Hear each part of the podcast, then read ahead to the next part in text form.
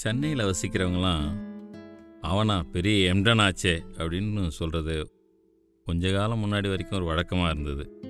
எம்டன்னா ஏதோ பெரிய எமனாச்சேன்ற மாதிரி அர்த்தத்தில் அதை சொல்லுவாங்க. கொஞ்சம் விஷயம் தெரிஞ்சவங்களுக்கு தெரியும் எம்டன்றது ஒரு கப்பலோட பேர்.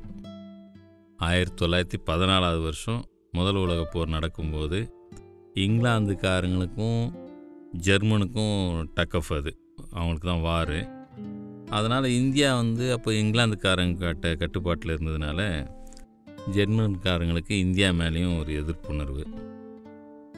முதல் உலக போரில் இந்தியாவை வந்து எதிர்க்க நினச்சி இங்கே வந்து நம்ம மெரினா பீச் பக்கத்தில் இப்போ இருக்கிற அந்த ஐகோர்ட் இருக்கு இல்லைங்களா? அதை ஒட்டினாப்பில் அந்த கப்பல் வந்து நின்றுச்சு அது எம்டன் கப்பல்.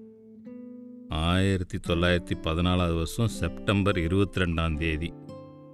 வந்தவங்க சும்மா இல்லாமல் ஒரு குண்டையும் போட்டாங்க அங்கேருந்து. அது வந்து இந்த ஹைகோர்ட் பக்கத்தில் விழுந்தது. விழுந்து மக்கள்லாம் பயந்துட்டாங்க. மெட்ராஸ் அழிக்க போகிறாங்கன்னு சொல்லி நிறைய பேர் துண்டை காணும் துணியை காணணும் ஊரை விட்டு ஓடினாங்க. சிலர்லாம் வந்து வந்த வேலைக்கு விற்றவங்களாம் கூட உண்டு அந்த நேரத்தில். வார் வந்துச்சு இனிமேல் சென்னையை அழிச்சிருவாங்க அப்படின்னு. ஒரு பெரிய புரளியாக இருந்தது அது. நிறைய பேர் மெட்ராஸ் விட்டு காலி பண்ணி போனாங்க. இந்த பதினாலாவது வருஷம். பெரிய ஒரு பதற்றமான ஒரு சூழல் அது. சென்னை நகரம் அழிக்கப்படும்னு சொல்கிற புரளி கலப்புறவங்க மேலே நடவடிக்கை எடுக்கப்படும் கூட பிரிட்டிஷ் அரசாங்கம் வந்து அப்போது அறிவித்தது இப்போ அந்த குண்டு விழுந்த இடத்துல ஹைகோர்ட் பார்த்திங்கன்னா பார்த்தீங்கன்னா ஒரு ஒரு நினைவு கல்வெட்டு ஒன்று இருக்குது இப்போ கூட. மாசு சம்பந்தன் இருக்கார்ல சென்னை நகரத்தின் கதைன்னு ஒரு புத்தகம் எழுதினவர்னு அவர் வந்து அவ- அவருடைய நூலில் அதை குறிப்பிட்டிருக்கார்.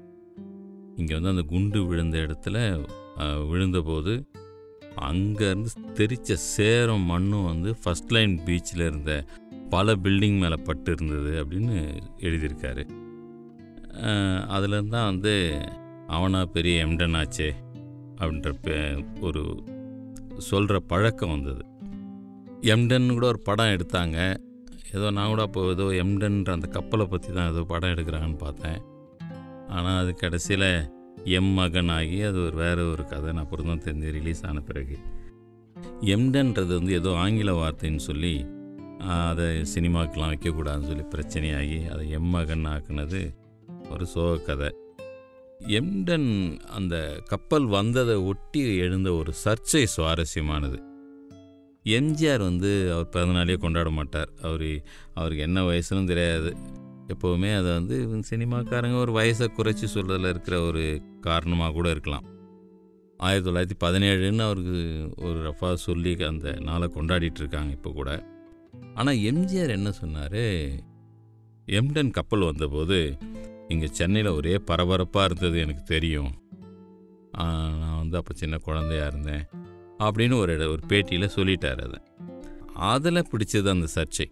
ஆயிரத்தி தொள்ளாயிரத்தி பதினாலில் நீ சின்ன குழந்தைன்னா அப்போ ஒரு ரெண்டு மூணு வயசாவது இருந்திருக்கணும்.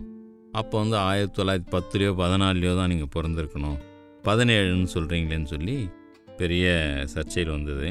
அப்புறம் எம்ஜிஆர் வந்து அதை இல்லை எம்டன் கு- குண்டு போட்ட கதையை நான் பிற்காலத்தில் தெரிஞ்ச போது பெரிய பதட்டமாக இருந்ததுன்னு பேசிக்கிட்டதை தெரிஞ்சுக்கிட்டேன். அதை தான் சொன்னேன் அப்படின்னு சொன்னார். என்ன எம்டன் குண்டு போட்டது எம்ஜிஆர் மேலேயும் ஒரு சேராக பதிஞ்சிச்சு தான் நினைக்கிறேன் நான்.